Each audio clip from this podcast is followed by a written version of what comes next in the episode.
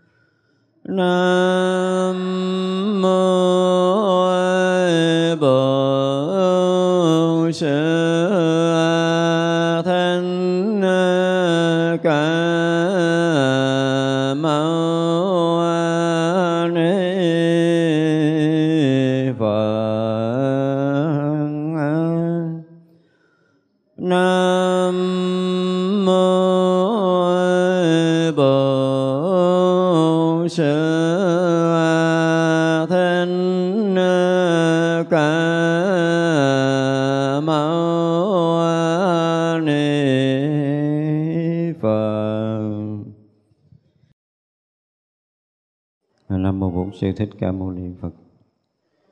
Thưa hội chúng, hôm nay là ngày 12 tháng 7 âm lịch năm ờ, Quý Mão. Chúng ta có duyên để tiếp tục học bản kinh Hoa Nghiêm. À, mình đang học lỡ dở phẩm thập địa thứ 26, hôm nay chúng ta bắt đầu học tiếp. Chư Phật tử, Bồ Tát ở bậc ly cấu địa này, do nguyện lực mà được thấy nhiều Phật, như là thấy trăm Đức Phật ngàn Đức Phật, trăm ngàn Đức Phật nhận đến thấy trăm ngàn ức na do tha Đức Phật. Ở chỗ chư Phật, chư Bồ Tát này dùng tâm quảng đại, thâm tâm cung kính, tôn trọng, phụng thờ. Cúng dường những thứ y phục, ăn uống, thuốc men, họa cộ tất cả đồ dùng. Và cũng cúng dường tất cả tăng chúng, đem công đức này hồi hướng vô thượng Bồ Đề ở chỗ chư Phật, do tâm tôn trọng Bồ Tát này lại thọ hành mười đạo pháp lành, tùy chỗ đã thọ nhận đến Bồ đề trọn không quên mất. Bồ Tát này từ vô lượng trăm ngàn ức nơi gia tha kiếp vì đã xa rời, tội, tham giận, phá giới, nên hạnh bố thí trì giới được thanh tịnh toàn vẹn ví như chân kim để trong phàn thạch đúng theo cách thức luyện xong thì lìa tất cả những cấu nhơ càng sáng sạch hơn. Bồ tát trụ bậc ly cấu địa này cũng như vậy, trải qua vô lượng trăm ngàn ức nó do tha kiếp vì đã xa lìa bận nhơ tham chân phá giới, nên hạnh bốn thí trì giới được thanh tịnh đầy đủ. Chư phật tử trong bốn nhiếp pháp, Bồ Tát này thiên về ái ngữ nhiều. Trong mười môn ba la mật, Bồ Tát này thiên về trì giới. Với các pháp khác thì tùy phần, tùy sức. Chư Phật tử, đây là lượt nói về ly cấu địa. Đại Bồ Tát trụ bậc này phần nhiều hiện thân làm chuyển luân thánh vương, Làm đại pháp chủ, đầy đủ, thất bửu có sức tự tại, có thể trừ cấu nhiễm tham sân, phá giới của tất cả chúng sanh. Dùng phương tiện khéo léo làm cho họ được an trụ trong mười nghiệp đạo lành. Làm vị đại thí chủ châu cấp vô tận, bao nhiêu công hạnh, bố thí, ái ngữ lợi hành, đồng sự đều không rời niệm phật, niệm pháp, niệm tăng. Nhận đến chẳng rời niệm nhất thiết chủng trí đây là cái phần cuối của ờ, ly cấu địa. Thì ờ, như chúng ta thấy là tất cả các vị bồ tát từ ờ, chắc là từ sơ địa trở lên là gặp phật rất là nhiều và gặp thường xuyên. Đây nó là gặp à, không phải một đức phật hai đức phật mà trăm nghìn muôn ức na do tha đức phật nữa. Và cũng trở lại cái chỗ cúng dường chư phật giống như mấy kỳ trước thì ờ, vì cái cõi này ngoài cái việc mà cúng dường y phục rồi ờ, thực phẩm ăn uống rồi thuốc men ngoại cụ và đồ dùng á nhà nó quen à. Nhiều từ nó quen là ra nói để cho chúng ta hiểu là là các vị Bồ Tát thường xuyên gần Phật cúng ờ, đồ tứ sự nhưng mà đó chỉ dành cho cõi phàm của mình thôi. Chứ còn nếu mà Đức Phật ở cõi khác thì không chắc gì là Đức Phật sử dụng những cái thức ăn để được cúng dường. Có những cõi hoàn toàn ờ, vô tướng. Có những cõi họ không có sử dụng cái thực phẩm ăn uống.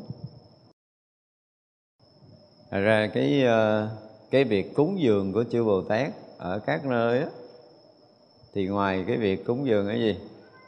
Cúng dường những cái thiền định những cái trí tuệ của mình. Tức là à, tất cả những vị đại bồ tát đều là những người có rất là sâu ở trong thiền định và trí tuệ nó đã thấy được chân lý. Thì đó là một trong những cái pháp cúng dường à, đúng nhất của các vị giác ngộ. Mà Đức Phật cũng nói cái việc mà đền ơn cũng như trả ơn cũng và cũng như là việc cúng dường Đức Phật à, đúng đắn nhất là hành đúng pháp và đạt được những cái pháp của ta đã dạy, thì đó là cái người biết ơn và người đền ơn. Thành ra khi học cái pháp của Đức Phật, hiểu chính xác, hành rất là đúng và đạt được những điều Đức Phật chỉ dạy, thì lúc đó là cái người trọn vẹn biết ơn và đền ơn đó. Thành ra chư Bồ Tát được gặp Phật thì gần gũi thân cận để chi? Để được học hỏi, để được thể hiện cái lòng cung kính của mình thể hiện cái sự biết ơn và đền ơn của mình là hành đúng pháp Đức Phật và đạt được những điều mà Đức Phật đã chỉ dạy một cách thực thụ trong đời. Thì đó là món ờ, món quà mà dân cúng lên Đức Phật. Thì chỉ Đức Phật nhận cái đó của các vị Bồ Tát thôi chứ còn không có nhận cái gì. Ngoài ra là gì? Chư Bồ Tát sống lợi ích chúng sanh. Đó, lợi ích chúng sanh để gì? Để đền ơn chư Phật.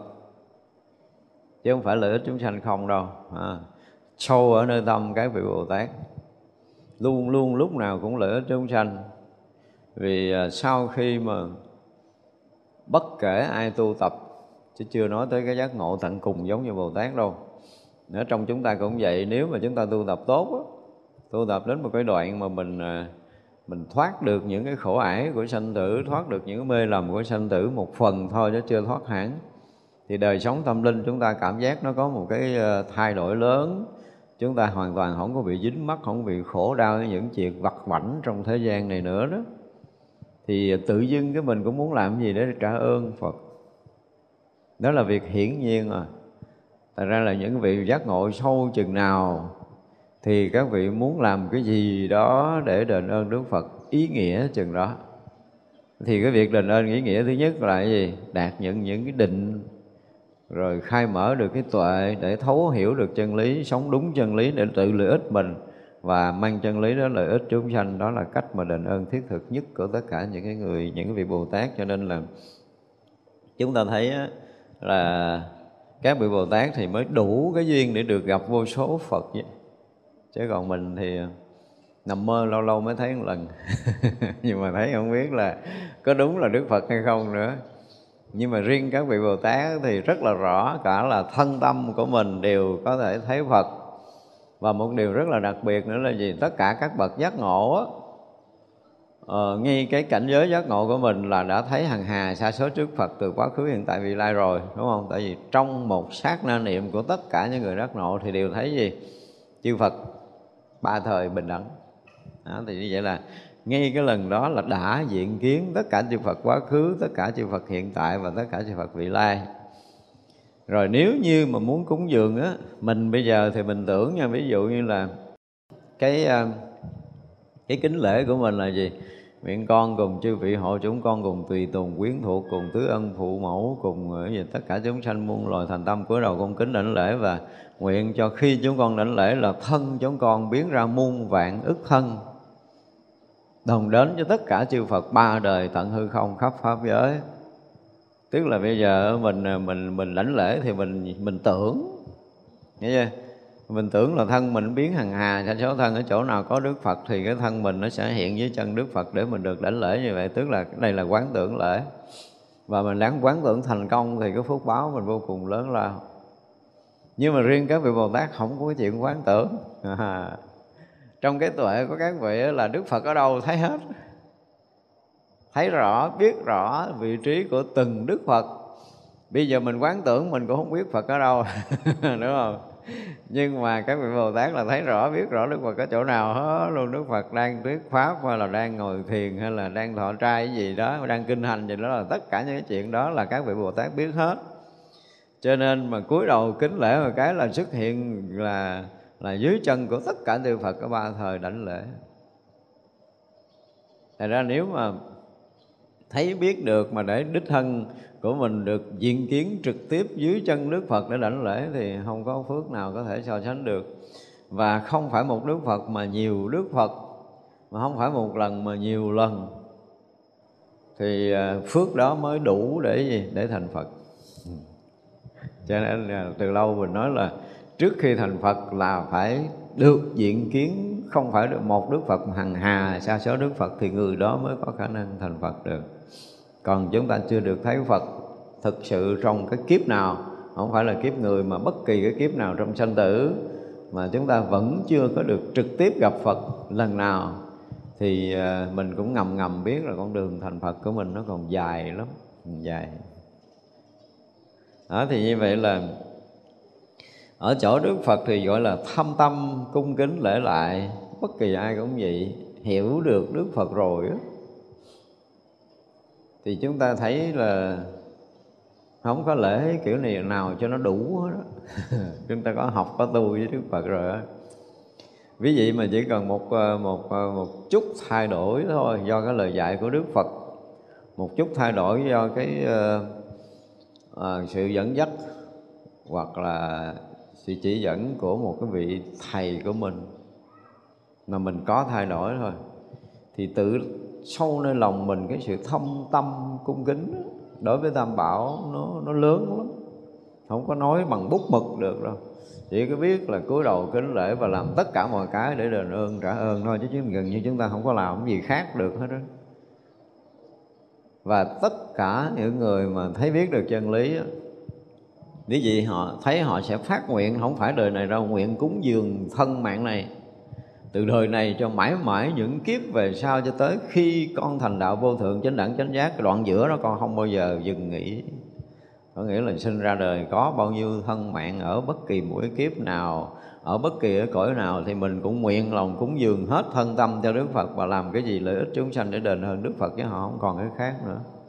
Ngay khi mà chúng ta có cái thấy biết sâu ở trong Phật pháp là tất cả cái tâm đó sẽ được sanh ra. Nó đây là một cái điều rất là hay. Cho nên đó là mình chỉ cần nhìn thấy cái cái cách hành xử của họ đối với tam bảo là tự động mình biết kiến giải họ với Phật sâu hay là cạn à không có cần phải nói nhiều đâu không cần phải coi hết cuốn sách gì đâu không có cần, không cần đó, chỉ cần mỗi cách làm việc của họ một câu nói của họ cái cách kính lễ Phật của họ là mình biết họ tu tới đâu. Rõ lắm không có giấu được. Thật ra là tất cả những cái vị giác ngộ đều phải dùng cái từ là thâm tâm cung kính lễ Đức Phật. Thâm tâm là tôn trọng Đức Phật Thâm tâm biết ơn Đức Phật Thâm tâm đền ơn cho Đức Phật Chứ là không có cái việc khác nữa. Sinh ra đời để tiếp tục cái gì? Lợi ích chúng sanh để tiếp tục đền ơn Đức Phật thôi. Bồ Tát này từ ờ, vô lượng trăm ngàn ức na do tha kiếp, Vì đã xa rời tội tham giận và phá giới. Thì nói như vậy được á. Tức là gì á? Từ cái hồi mà bắt đầu biết đạo phật, thì người ta sẽ thấy những cái điều mà dẫn đến bất an, đau khổ. Hiểu không? Là việc phá giới là việc sát hại, là việc trộm cắp, vân vân. Những cái người ý thức rất là rõ cái điều này, chứ không phải là do đức phật cấm nữa. Đương nhiên cái giới đưa ra là giới cái trí tuệ giác ngộ của đức phật rồi. Và sau khi mình học giới, mình hiểu tại sao đức phật cấm mình không được sát sanh. Mình phải hiểu được lý do đó. Tới trường thọ giới thì chúng ta có khi là chúng ta sẽ không được. Các vị luật sư giảng giải một cách rất là kỹ lưỡng điều này. Nhưng mà khi về là mình học đi học lại để mình chiêm nghiệm tại sao mình không sát sanh. Chúng ta khi thọ giới, chúng ta có bao giờ hỏi lại vậy không? Nếu mà chúng ta không hỏi kỹ cái điều này á, chúng ta không có, gọi là, chiêm nghiệm, chúng ta không có thao thức, chúng ta không có tư duy về giới thì nó là một cái gì đó nó ràng buộc mình. Nhưng mà chúng ta hiểu về giới một cách chắc thật á trước mắt là chúng ta hiểu tại sao đức phật cấm. Và mình phải trả lời được câu nói này một cách rất là là là là, là, là chính chắn. Đức phật là bậc giác ngộ đúng không? Với trí tuệ của một bậc giác ngộ sẽ thấy là nhân sinh tử nhân của bất an, nhân của đau khổ, đúng không? Và cái nhân để đi đến bình an, cái nhân để đi tới an định, cái nhân để vượt thoát cái đau khổ là cái gì? Đức phật thấy rất là rõ. Thì đức phật muốn cho đệ tử mình không có tạo cái nhân bất an và đau khổ trong hiện đời và tương lai. Cho nên đức phật kêu mình đừng có làm. Đức Phật kêu mình đừng có làm là mục đích Đức Phật muốn giữ mình được yên ổn, an lạc, thanh tịnh trong giới pháp của Đức Phật. Chứ không phải theo Phật bị cấm. Tôi theo đạo Phật cái tôi bị cấm không có làm này Tôi theo đạo Phật tôi bị cấm không làm cái kia Không có nghĩa này, không có nghĩa này trong đạo Phật. Chúng ta phải đứng ở góc độ trí tuệ giác ngộ của một bậc giác ngộ tối thượng như Đức Phật. Và chúng ta phải đứng ở góc độ tình thương lòng từ của một bậc giác ngộ. Và chư Phật thì không bao giờ muốn chúng ta bị sai đường lạc lối để chúng ta dấn thân vào khổ đau nữa. Đó thì tất cả những cái tinh thần đó để chúng ta học giới. Và khi chúng ta học giới bằng tinh thần này thì là giới là cái gì? Tiếng phạn là sila đúng không? Được dịch là biệt biệt phần giải thoát. Có nghĩa là chúng ta giữ giới nào, chúng ta giải thoát cái đó. Thì chúng ta giữ giới ít là giải thoát ít. Có nghĩa là người phật tử tại gia giữ năm giới, giải thoát ít hơn người xuất gia giữ 10 giới. Nói vậy đó. Tức là đức phật mở ra nhiều cánh cửa giải thoát ra, cho nên một vị tỳ kheo mà thọ 250 giới, có nghĩa là Đức Phật mở cho vị tỳ kheo này 250 giới giải thoát.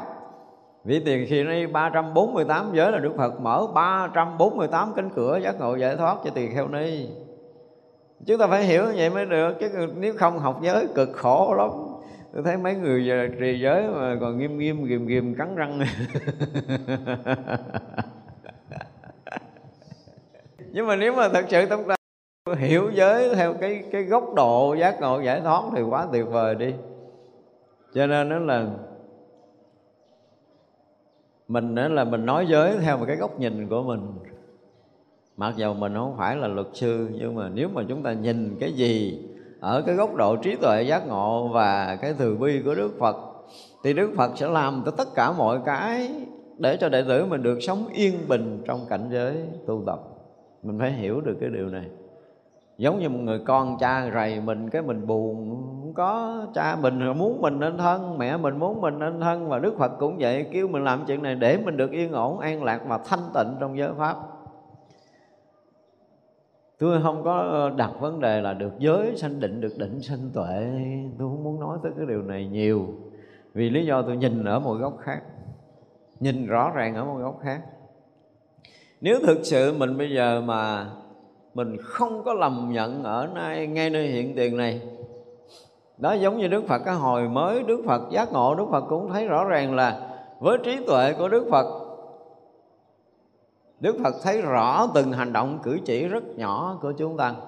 Phải nói như vậy á. Cái thứ hai là cái chân lý mà Đức Phật thấy nó tuyệt vời quá đi. Do đó Đức Phật chỉ thuần nói cái chuyện là sống trong chân lý, Đức Phật không nói chuyện thứ hai. Và chúng ta gần Đức Phật chỉ nghe những cái điều giác ngộ giải thoát và sống đúng với những cái điều giác ngộ giải thoát, Đức Phật tự chứng thánh quả chứ không nói chuyện giới pháp thì cái điều đó là điều tuyệt vời mà Đức Phật đã tìm kiếm ra cho nên Đức Phật chỉ nói thuần cái chuyện đó thôi nhưng rồi sau mười mấy năm những cái vị mà gọi là cần chứng trong cái thời Đức Phật là đã chứng hết rồi đúng không? Cần hiểu thì các vị cũng hiểu hết rồi, cần hành các vị cũng đã hành xong hết rồi. Bây giờ bây giờ sau đó là cái um, những cái người mà gọi là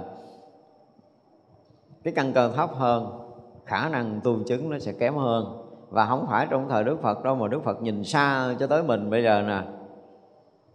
Thì rõ ràng là những cái người xuất gia trong thời này cần cái gì? À, Đức Phật nhìn coi cần cái gì? Thì đó bắt đầu đức phật cho một cái vị hiện ra. Đức phật thấy cái việc mà dâm dục là nó sẽ bị ảnh hưởng tới công phu thiền định và không thể sống yên trong tăng đoàn. Cái là hiện ra một cái ông có vợ có con cái là vô chùa xuất gia với đức phật. Ở cái tối cái đi về ở với vợ với con. Thì đức phật cũng thấy cũng biết cho mình đi tới đi lui. Mới đầu thì không ai thấy sau này một hai người thấy sau cả làng thấy. À bắt đầu nó đồn lên rùm beng. Ờ, nó ảnh hưởng cái uy tín đức phật đức phật chế cho giới thứ nhất là xuất gia không được dâm dục tức là không được liên hệ với vợ con nữa. À, mới đầu là không liên hệ với vợ con thôi rồi sau đó ví dụ người yêu rồi là sao? Nhưng mà đại khái là người xuất gia là không được dâm dục. Đó là giới thứ thứ ba nhưng mà đức phật cũng hiện ra. Bởi vậy là có ờ, cái giới sát thì chúng ta phải thấy nè một người mà nghĩ tới cái chuyện giết người ấy, thì chuyện đầu tiên là cái gì? Họ đã bị bất an, đau khổ với cái người kia, đúng không? Tức là người ta làm cái gì đó để mình phiền hận hận đến cái mức độ mà muốn giết thì có nghĩa là họ làm bất an, đau khổ mình rất là lớn. Và sau khi mình bất an, đau khổ rồi, mình mới nghĩ tới cái chuyện là mình rửa hận, mình trả thù. Thì cái chuyện mà nghĩ tới chuyện rửa hận, trả thù là bất an lớp thứ hai. Đúng chưa? Rồi bây giờ bây giờ mình rình rập, mình bắn hoặc mình giết, mình đánh, mình làm kiểu gì để cho người đó chết, có nghĩa là gì? Bất an cái thứ ba. Và sau khi mình thực hiện được, thì cũng là bất an cái thứ tư. Đúng không? Mình sợ dòng họ và con trả thù, sợ phạm pháp, sợ gì đủ thứ. Và nếu như mình giết nó không có được thì có bất an không?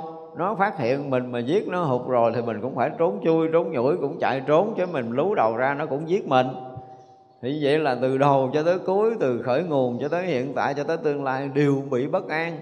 Thì trí tuệ đức phật đã thấy rất rõ điều này, cho nên đức phật kêu thôi, đừng có làm. Nó hưởng cái gì? Nếu mà sát sanh, hưởng cái gì? Hưởng sự bất an, dao động. Chứ hưởng cái gì? Và sự bất an, dao động này nó được tiền từ đời này qua tới kiếp nọ, cho nên không có cách nào chúng ta được yên thân. Cho nên đức phật kêu mình đừng có sát sanh không sát sanh thì sao? Phải kèm theo là không thù hằn oán ghét nữa. Chứ không phải sát sanh là cái hành động không, mà sâu nơi tâm của cái người giữ cái giới không sát sanh là phải cắt đứt được tất cả những cái thù hằn oán ghét ở nơi tâm. Khi nào người đó đạt được nơi tâm không còn thù hằn oán ghét, thì vĩnh viễn cái giới sát không bao giờ phạm. Nhưng mà còn còn thù hằn oán ghét thì sẽ còn cho nên chúng ta tu tới một cái ngày nào đó mình nói là lỡ có ai mà chặt cái đầu mình gớt xuống, mình gắn lên, mình không có nửa niệm thù hằn, ok, vậy là coi như hết phạm giới sát rồi đó. Còn không là bị. Chúng ta phải nhìn sâu nơi tâm để mình thấy là là Đức Phật dạy mình cái gì và mình làm được cái gì, mình hiểu tới đâu, mình thực hiện được tới đâu để mình có thể bảo toàn được cái giới của mình đã thọ. Nếu mà nói về giới pháp như vậy là cái người học Phật bắt đầu học giống như ở đây là đã trải qua, vị Bồ Tát là trải qua vô lượng na do tha kiếp vì đã xa rời cái tội giận hờn. Phá giới, tức là giận hờn phá giới là thành giới sát đó cho nên chúng ta học Phật á, khi mà chúng ta học mà mình có gọi là tư duy, đúng là theo cái kiểu văn tư tu á phải tư duy cho thực sự rõ cái điều mình đang học. Để mình thấu hiểu và mình có thể thực hiện đúng với cái kiểu của mình. Phải nói ngon gì đó, thực hiện đúng kiểu mình. Mỗi người một căn cơ, mỗi người một nghiệp tập và mỗi một người hành cái pháp của Đức Phật một cách riêng. Nó phù hợp với căn cơ và nghiệp tập của chính mình. Do đó mình tùy cái mức độ tư duy, quán sát và hiểu biết cũng như nhận định cái pháp của Đức Phật sâu hoặc là cạn để chúng ta có thể thực hành đúng hay là sai đúng thì đúng ở mức độ nào nữa. Nếu mà chúng ta thấy sâu thì chúng ta sẽ hành trình đạt tới chỗ sâu. Nếu chúng ta thấy cạn thì chúng ta hành trì nó sẽ đạt tới cái chỗ cạn. Đây là một điều rất là rõ ràng. Cho nên nói về giới pháp và nói về phá giới trong nhiều kiếp sinh tử, thì vị bồ tát này đã từng thấy, từng hiểu đúng với chân lý, đúng với chánh pháp rồi. Cho nên là không bao giờ có cái chuyện phạm giới, phá trai nữa. Thấy đúng mới không bị còn thấy không, đúng là cực lắm. Có giữ đi nữa, thiệt nó cũng nghiến răng mà gán chịu. Chứ còn khó lắm. Hiểu đúng rồi là rất là an nhàn. Còn hiểu không đúng thì năm giới với mình nó cũng làm cái gì ghê gớm lắm rồi. Nhưng mà nếu mình à, mình xét về mặt xã hội thôi á, vì Đức Phật xuất thân từ cái giai cấp lãnh đạo, chúng ta phải hiểu như vậy thì như vậy là nhìn về cái mà được gọi là gì? Yên ổn cho cái xã hội chung, đúng không? Thì phải làm cái gì đó để cho xã hội được yên ổn. Thì à, thứ nhất là nếu như chưa phải là một người giác ngộ mà là một thái tử thì chắc chắn là phải làm cái này, cái kia, cái nọ để cho dân yên, đúng không? Còn một bậc giác ngộ thấy sâu hơn nữa, ngoài cái việc yên sẽ đi sâu vào thiền định và giác ngộ giải thoát cho nên đó là trong bốn cái giới đầu được xem là bốn giới trọng. Bốn trọng giới này cái thứ nhất là nó sẽ gây cái nhân quả từ đời này kiếp nọ không dừng. Đây là bốn trọng giới. Và cái thứ hai là đối với xã hội mà phạm bốn cái điều này cũng bị tội chứ không riêng theo đạo Phật. Chúng ta phải thấy được cái trọng, quan trọng của nó đối với xã hội hiện tại. Mà không phải xã hội hiện tại mà gần như bất kể cái xã hội nào cho tới giờ phút này mình giết người thì mình phải bị tù mà thậm chí là mình bị xử tử luôn, đúng không? Thì như vậy là mình trộm cắp cũng bị tù, đúng không? Mình tà dâm cũng là bị lên án xã hội, thậm chí là sẽ ảnh hưởng rất là nhiều về đời sống của mình. Thì như vậy là từ cái giới thứ nhất cho tới giới thứ tư á, được gọi là tánh giới luôn, được gọi là trọng giới luôn. Mình phạm không phải theo đạo Phật, thì cũng thành tội đối với xã hội loài người cho nên Đức Phật nhìn thấy rất rõ điều này. Thứ nhất, nếu như một người cư sĩ Phật tử không phải là người xuất gia, thì cũng đừng có để phạm những cái điều này gây xáo trộn cuộc đời của mình. Đó là cái thứ nhất. Và xáo trộn xã hội. Cái thứ hai là gì? Là tránh cái nhân quả xấu ác từ đời này qua tới kiếp nọ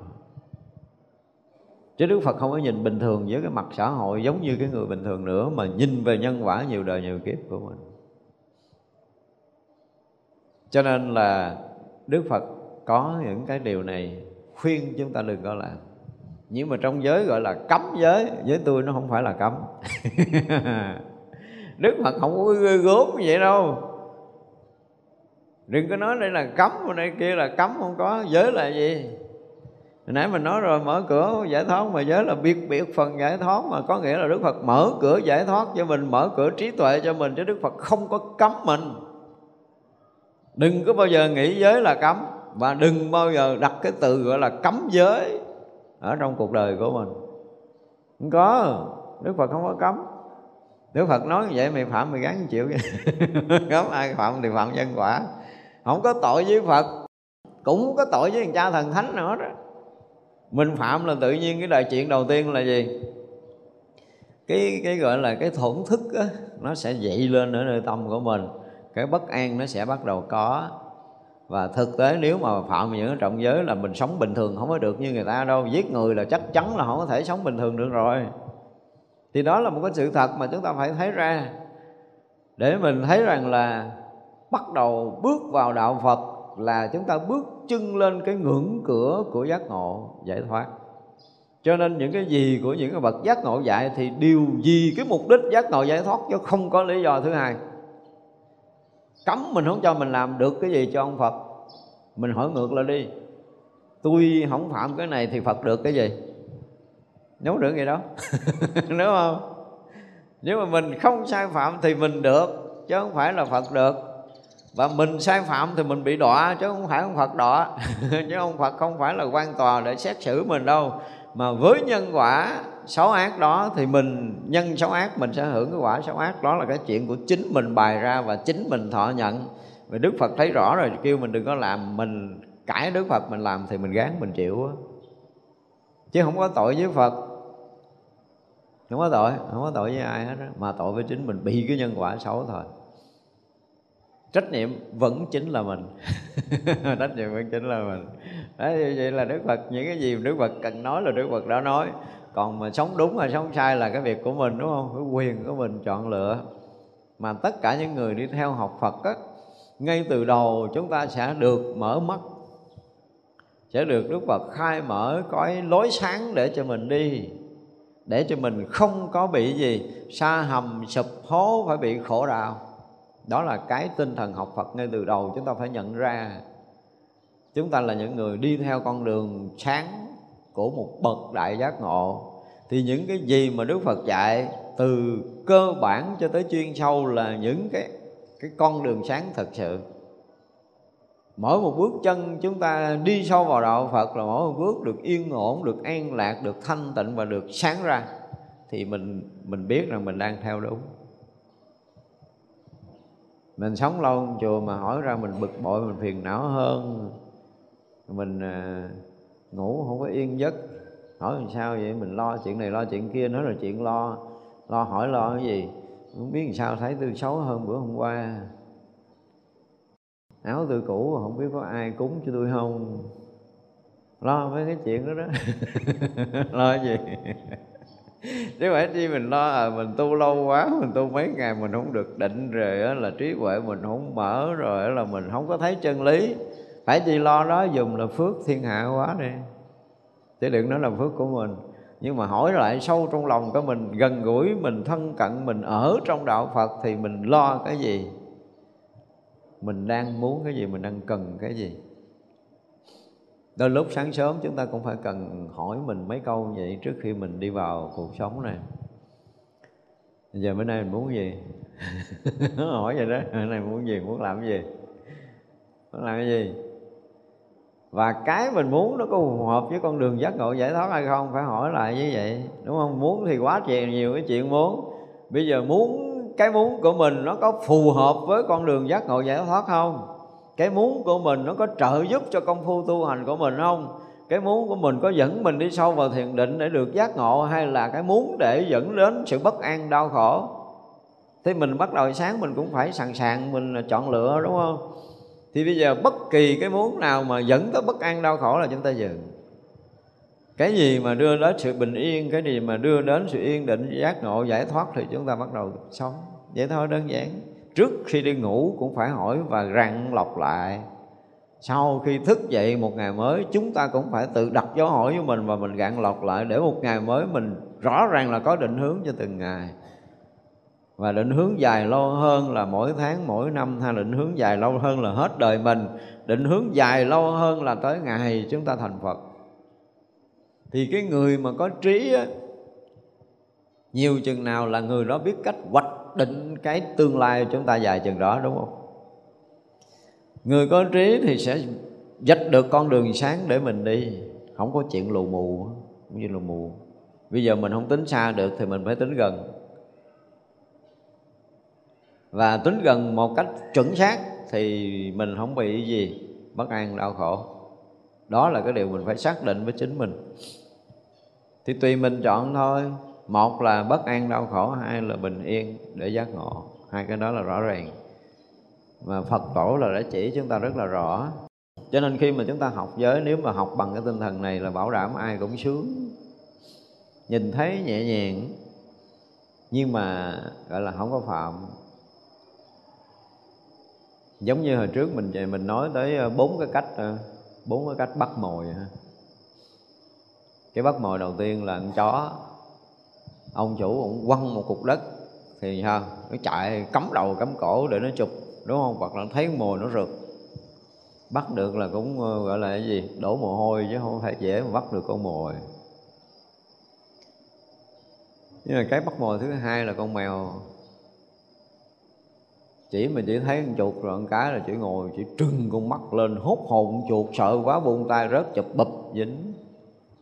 Là siêu hơn chó đỡ rượt mèo ít khi nào chúng ta thấy nó rượt mồi. Để ý, mèo bắt mồi khác con chó rất là xa nhưng mà con mèo thì còn chưa ngon bằng con trồn trồn đúng là con trồn cáo á. Nó thấy con gà rồi nó giống như nó không thấy, nó đi cà thơ cà thửng cà thơ cà thửng. Thèm để ý như mắt liếc liếc rồi nè. Ờ, thấy mà vừa tầm phóng kích là con gà bị dính. Không bao giờ chạy được. nhưng mà cách bắt mồi thứ tư của con sư tử. Sư tử là bắt mồi với gốm rồi. Tức là mình quăng cái cục mồi ra là nó phóng, nó chụp cái người quăng cái không bao giờ nó chụp cục mồi. Đó là cách bắt mồi của sư tử thì chúng ta phải học cái cách bắt mồi của sư tử này đi. Để mình thấy là mình mình dụng công, dụng lực nó không có cực. Để chứ mà chụp một cái là thật sự chính xác.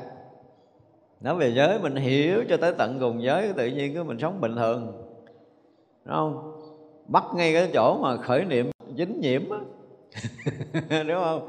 Vừa khởi niệm ờ, động tâm với ngoại cảnh là chụp ngay cái đầu đó, là xong yên. Thì đâu có cần phải là giữ giới sát sanh trộm cắp tà dâm gì đâu. Có cần không? Vừa móng niệm nhỏ lên chụp cái bụp ngay đó là xong vậy rồi. Tâm yên tịnh trở lại liền thì giới cần phải giữ không? Tâm bình thì nhọc chinh, trì giới. Đó là đó là sư tử giữ giới. Giữ giới nghĩa sư tử. Đó, vừa móng niệm lên, kịch ngay chỗ cái chỗ móng niệm đó đó. Một niệm nó còn không hiện khởi thì lấy gì đi dẫn tới dục? Đúng không? Vừa nhìn duyên cảnh mà mình vừa có cái khởi niệm so sánh phân biệt, kịch ngay đó, xong rồi nó hết niệm so sánh phân biệt. Ngay cái chỗ thấy biết hiện tiền là bình đẳng, rồi giới chỗ nào mà phạm đó là sư tử giữ giới á. Học cái cách này này học cách này. Ý vậy là muôn đời chúng ta không bao giờ chúng ta phạm. Ai biểu mà để cho cái tâm mình nó đi theo cảnh rồi nó so sánh, rồi nó phân biệt, rồi nó luyến ái, nó buồn thương, nó giận ghét thì mới chuyện là giữ giới, mà giữ giới rõ ràng là ngoài ngọn ngoài kia. Cái kiểu chó rượt mồi cực lắm cực lắm, ít lắm là mình cũng thành con mèo gì cũng được đi, đúng không?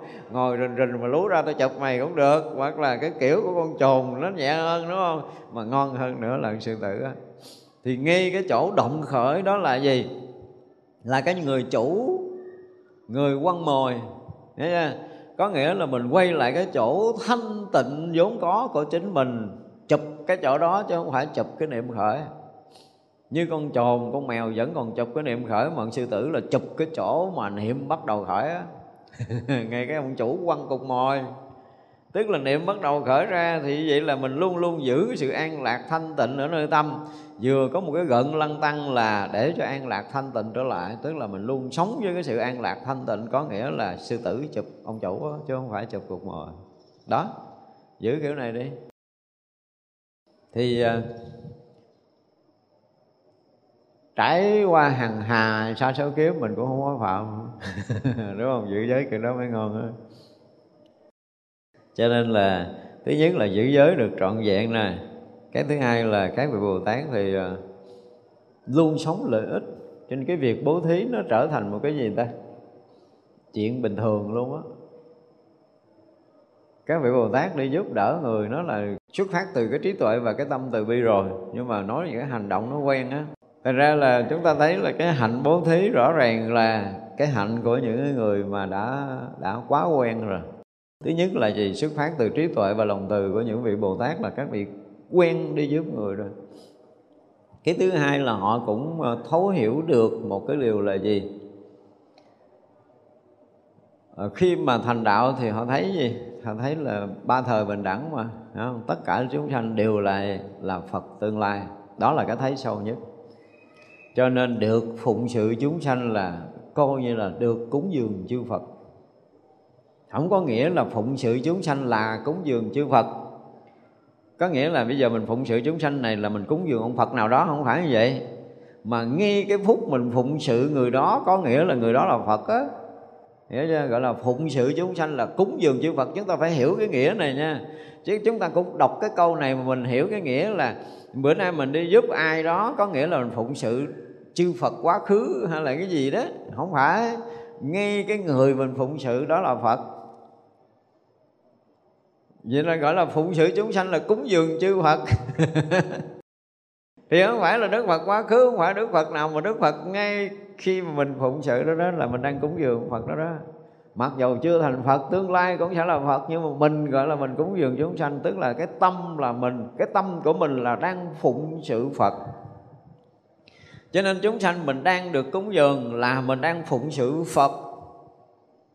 Hiểu rõ cái câu này, chứ nghe cái câu này tôi biết là nhiều người nghe cũng quen cái lỗ tai rồi, nhưng mà nghĩ là mình phụng sự người này có nghĩa là mình cúng dường Phật nào đó đó ví dụ như mình cúng người này, mình giúp người này là mình à, trả ơn ông Phật Thích Ca hay là Phật Di Đà hay là Đức Phật nào đó, hiểu không? Không phải Đức Phật ngay khi mình cúng dường á. Mình mới xem cái người cúng dường như là Phật. Cho nên mình phụng sự người đó, có nghĩa mình đang phụng sự một Đức Phật. Và nếu một người trước mặt mình mà mình thành kính để mình dân cúng như mình thành kính, dân cúng một Đức Phật, thì tâm mình là quá tuyệt vời, đúng không? Nhưng mà không có, móc túi cái là quăng vô lon rồi đi. Lạnh lùng sương gió. Cái tình nó còn không có. Huống chi là có sự cung kính và như vậy là mình cúng dường là mình thể hiện mình là đẳng cấp cao hơn. Mình bố thí có nghĩa là mình ban cho người thấp hơn. Bố thí không có nghĩa đó. Đương nhiên cái thí là cho, cái bố là rộng khắp bây giờ là ai mình cũng có thể bố thí, gọi là bố thí bố thí có nghĩa là rồi, mình cho khắp cùng á. Thì mình á, thứ nhất là thiếu cái sự tôn trọng cung kính là một cái sự sai lầm trong lúc chúng ta đang lấy tiền ra. Cái phước không có nhiều, phước không có nhiều. Nếu như mình coi vị đó như vị phật, mình cúng dường rồi phước vô biên luôn á đừng có tưởng mấy người lết lết xin ăn họ không có phước là sai lầm. Phước hay không là do cái tâm của mình à. Từ cái tâm của mình phát khởi như thế nào để mình xin cái việc mình đang làm như thế nào. Đó, cho nói chuyện bố thí chúng ta phải nói rất là rõ điều này. Thì vậy là trong lúc chúng ta bố thí là mình đang phụng sự một Đức Phật với tất cả cái lòng thành và sự cung kính cũng như lòng biết ơn sâu sắc của mình. Thì phước không bao giờ kể hết dù đó là một người đang sinh ăn ngoài đường. Cái thứ hai là Bồ Tát thấy tất cả chúng sanh là thân bằng quyến thuộc, nhưng mà xin thưa, thấy thân bằng quyến thuộc chưa có đủ đâu. Mà tất cả chúng sanh trong vô lượng kiếp sinh tử đã từng là người ân, đã từng là cha, đã từng là mẹ của mình. Bây giờ có dịp để phụng sự cha mẹ của mình, cha mẹ của mình là Phật. Đúng không? Thì bây giờ khi mình được phụng sự, tức là mình thể hiện cái lòng biết ơn của mình đối với các bậc sinh thành của mình nhiều đời, nhiều kiếp, mình biết ơn với những người đã từng dạy dỗ bồng ẩm gia ơn của mình. Thì có dịp phụng sự, có nghĩa là có dịp để đền ơn và báo ơn đối với những người đã từng ban ơn cho chúng ta trong nhiều kiếp. Đó, thì các vị bồ tát thấy rõ điều này. Cho nên là cha mẹ khắp cùng tất cả các cõi nước. Bồ Tát phải đi khắp cùng tất cả các cõi để làm cho những bậc cha mẹ mình thoát khỏi cái khổ sinh tử. Thật ra chúng ta nói là cái việc mà vu lan là cái việc mà phải làm cho cha và mẹ của mình phải thoát khỏi cái khổ sinh tử. Thì mới đúng nghĩa. Thành ra là các vị Bồ Tát luôn làm cái việc này. Thấy rõ thứ nhất là đây là một vị Phật tương lai. Thấy rõ thứ hai, đây là bậc đại ân nhân trong những kiếp sinh tử của mình. Chứ không có còn nói là thân bằng quyến thuộc nữa. Thấy rõ điều thứ ba là tất cả chúng ta và tất cả chúng sanh muôn loài đều cùng một cái nguồn để được sinh ra là gì? Là từ cái cội nguồn ánh sáng giác ngộ. Chúng ta tự cội nguồn đó đi ra. Thì không có cái lý gì mà mình phải hơn thua chống đối với nhau, đúng không? Nếu một người giác ngộ là họ sẽ thấy rất là rõ những cái điều như thế cho nên cái việc mà gọi là bồ tát là vừa trì giới mà vừa bố thí thì chúng ta phải thấy rất là rõ là bồ tát thấy và hiểu tất cả những cái việc này. Để những cái hành động của Bồ Tát đi các cõi là thứ nhất là muốn đền ơn cha mẹ nhiều đời, nhiều kiếp sanh tử của mình. Cái thứ hai là có dịp để phụng thờ, để cung dưỡng cha mẹ mình. Cái thứ ba là cúng dường một vị Phật. Thực hiện một cái việc lợi ích một người là chúng ta đang thực hiện cái việc mà cúng dường, phụng dưỡng một Đức Phật. Được gọi là phụng sự chúng sanh là cúng dường chư Phật. Cho nên chúng sanh là rất là nhiều. Đúng không? Mình phụng sự nhiều chúng sanh, có nghĩa là mình cúng dường nhiều đức phật. Được gọi là phụng sự chúng sanh là cúng dường chư phật. Nói tới chư phật là nói là rất là nhiều. Như vậy là mình phụng sự nhiều chúng sanh là mình cúng dường nhiều đức phật. Do đó, dùng cái từ là phụng sự chúng sanh là cúng dường chư phật thật sự rất là đúng. Mà mà hiểu tới đây nè. Thì mới được gọi là phụng sự chúng sanh cúng dường chư phật. Còn như cái chúng ta nghĩ, chúng ta giúp người này, chúng ta giúp người kia, có nghĩa là phước mình nhiều hơn. Bây giờ phương tiện sống mình nhiều hơn, mình tiền bạc nhiều hơn, cho nên mình đi giúp người ta. Giúp người ta là đi cứu giúp người ta. Cái kiểu đó là cái gì? Chỉ là mình tự kê mình cao hơn người ta, phải nói vậy đó, mình tự kê mình cao hơn, đúng không? Có nghĩa là mình tự hạ người khác xuống trong lúc cúng dường mà còn thể hiện cái bản ngã mình đè người ta xuống thấp hơn mình. Họ là người thọ ơn với mình. Họ là người được mình giúp đỡ. Họ là người khốn khổ được mình cứu. Thì cái tâm đó nó không có dứt được cái ngã chấp của mình. Và vậy, vậy thì sao mà có phước được? Cho nên vừa xả ly được tiền của mà vừa xả ly được cái ngã chấp thì như vậy cái phước mình nó mới được đến.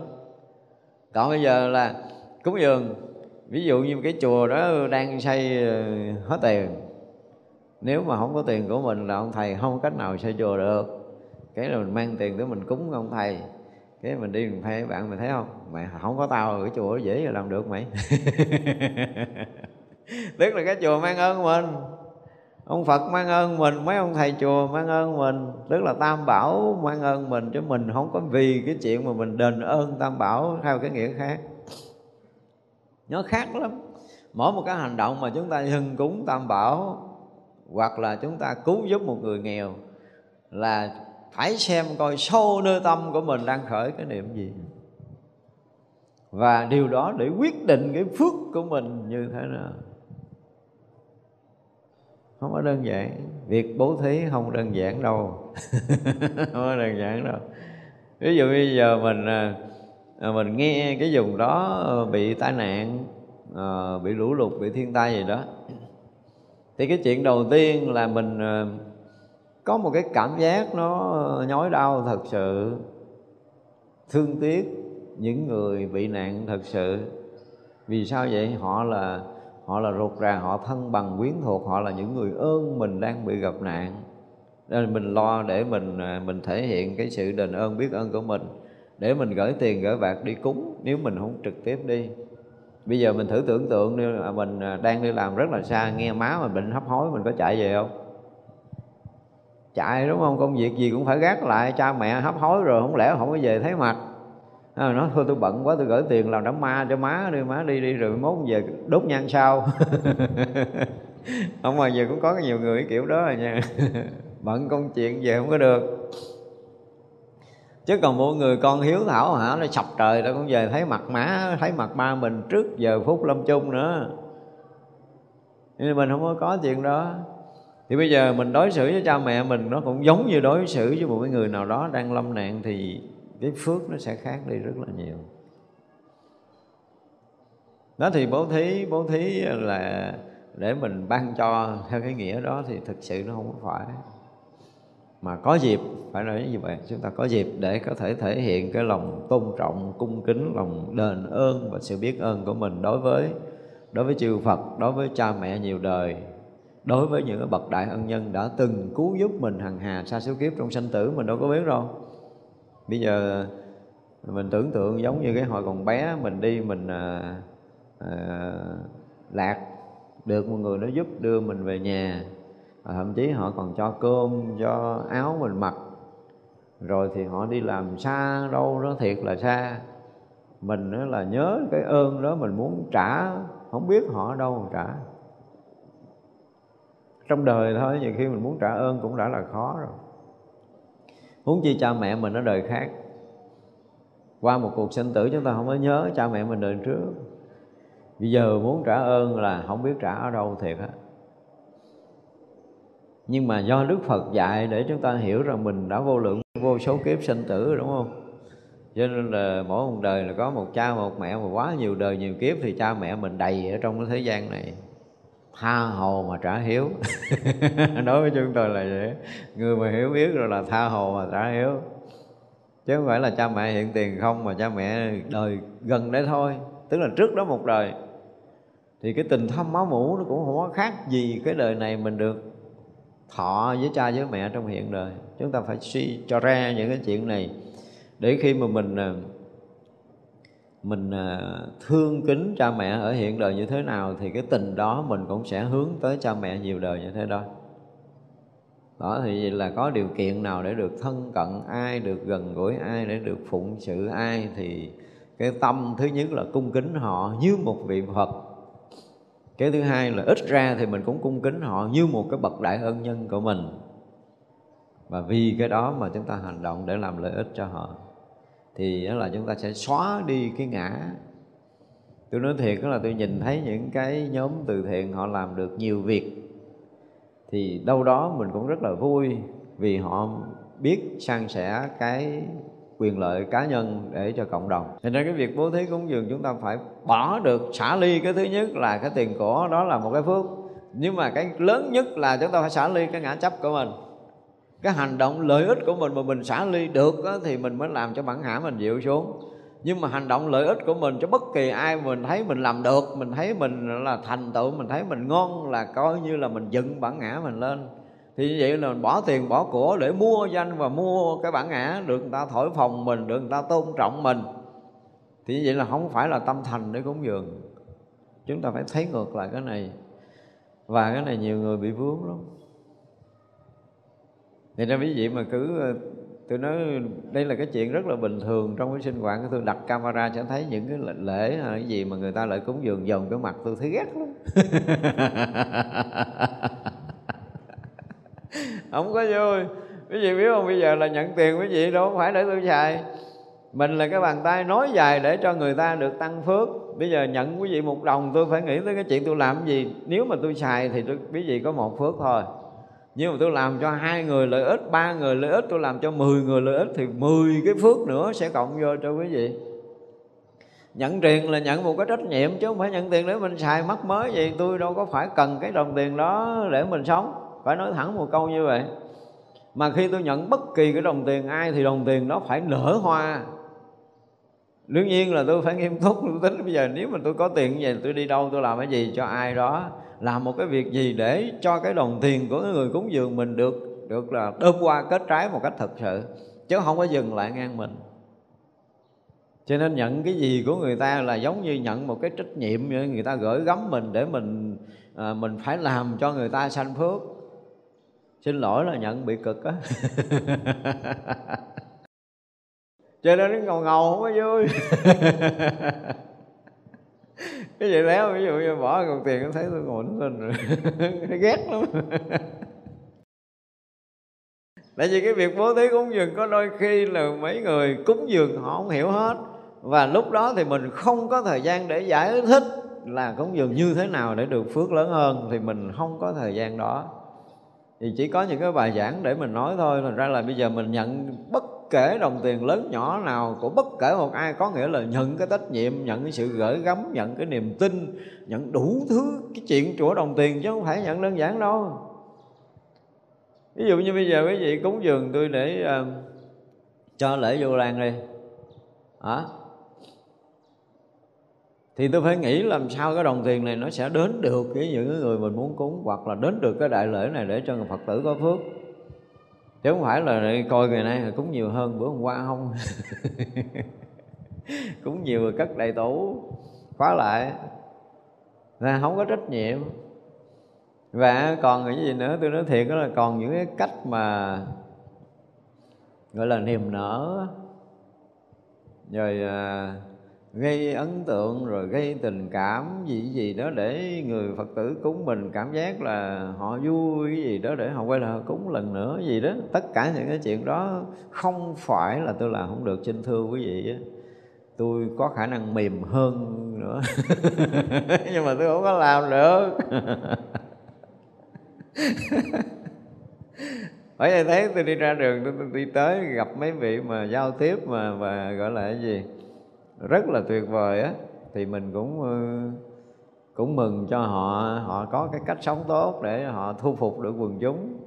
Nhưng mà thưa thiệt đó là sâu nơi lòng của mình á không phải là không biết những cái cách đó. Nhưng mà nói nói nói cho thật lòng là tôi làm không có được thưa quý vị làm không được thiệt luôn. Tôi làm nó khó lắm không biết làm sao á. Nó nó kỳ lắm nó, nó, nó cảm giác nó làm sao á. Tức là mình muốn khéo léo có nghĩa là mình đã bắt đầu dối lòng của mình rồi. Nó không có thật với nhau. Và cái điều này là điều cực khó trong cuộc đời của tôi. Bây giờ người ta đang thành tâm trước tam bảo, người ta muốn muốn làm cái gì ta muốn phụng sự tam bảo, mà mình đó là mình phải dùng cái từ là mình dở trò thì nó kỳ lắm luôn á. Tôi thấy nó kỳ lắm luôn á, khó nói lắm. Nói được cái chuyện này. tức là chút khéo lắm mình thì thật ra bình thường á, là mình cọc lóc nhát gừng. Nhưng mà gặp một cái người gì đó, cái bắt đầu mình mềm, trời đất thấy thiệt á. Có đôi lúc tôi phải đứng một cái góc nào đó để tôi nhìn cái cách tiếp xúc của mấy vị à, mấy vị thầy của mình. Mà mình đứng xa xa mình thấy rồi mình rút lui luôn. Không có dám lại gần luôn nó nó làm sao á? Nó không phải đạo lý đạo lý là một cái gì nó rất là thật. Và cái thật đó có nhiều khi nó không nó không có khéo léo, tại vì mình như vậy thì mình cứ hiện nguyên vậy đi, chứ đừng có sửa mình. Sửa để có thể mà thành đạo, sửa để có thể bỏ được cái xấu, sửa để mình tốt hơn thì được quyền sửa. Còn này sửa để mình càng lúc càng khéo léo, nhiều người bị mình, gây cái tình cảm mà không thật á. Cái tình mà nó không có thật cái niềm nở mình coi kỹ đi, cái niềm nở đó là chân tình hay là niềm nở vì cái gì? Chúng ta nhìn sâu vào ánh mắt, chúng ta thấy ra liền. Tôi nói thiệt á, đặt camera trong cái lúc niềm nở tiếp khách thì tôi biết liền rồi chụp tấm hình từ xa mình coi cái ánh mắt niềm nở vui tươi, cười, tét tét tét cái miệng đó là cái gì? Là không được. Xin thưa là tại hạ không thể làm được.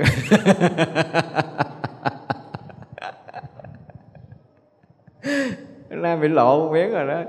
Nó có cái khó như vậy đó. Cho nên cái việc bố thí cúng dường mà mình làm sao là mình phải phải dùng cái từ là gì? Thứ nhất là mình chỉnh chu cái việc cúng dường của một cái người đến với mình. Nếu mà họ nhạy bén họ sẽ nhận ra. Tôi nói người nào nhạy bén sẽ nhận ra cái cách của tôi, còn không nhạy bén là phải đợi tôi giải thích kiểu gì mới hiểu. Nhưng mà đa số là có người nhạy bén ít lắm. Cho nên cúng dường dọn mặt phải thấy ghét mà không cúng nữa.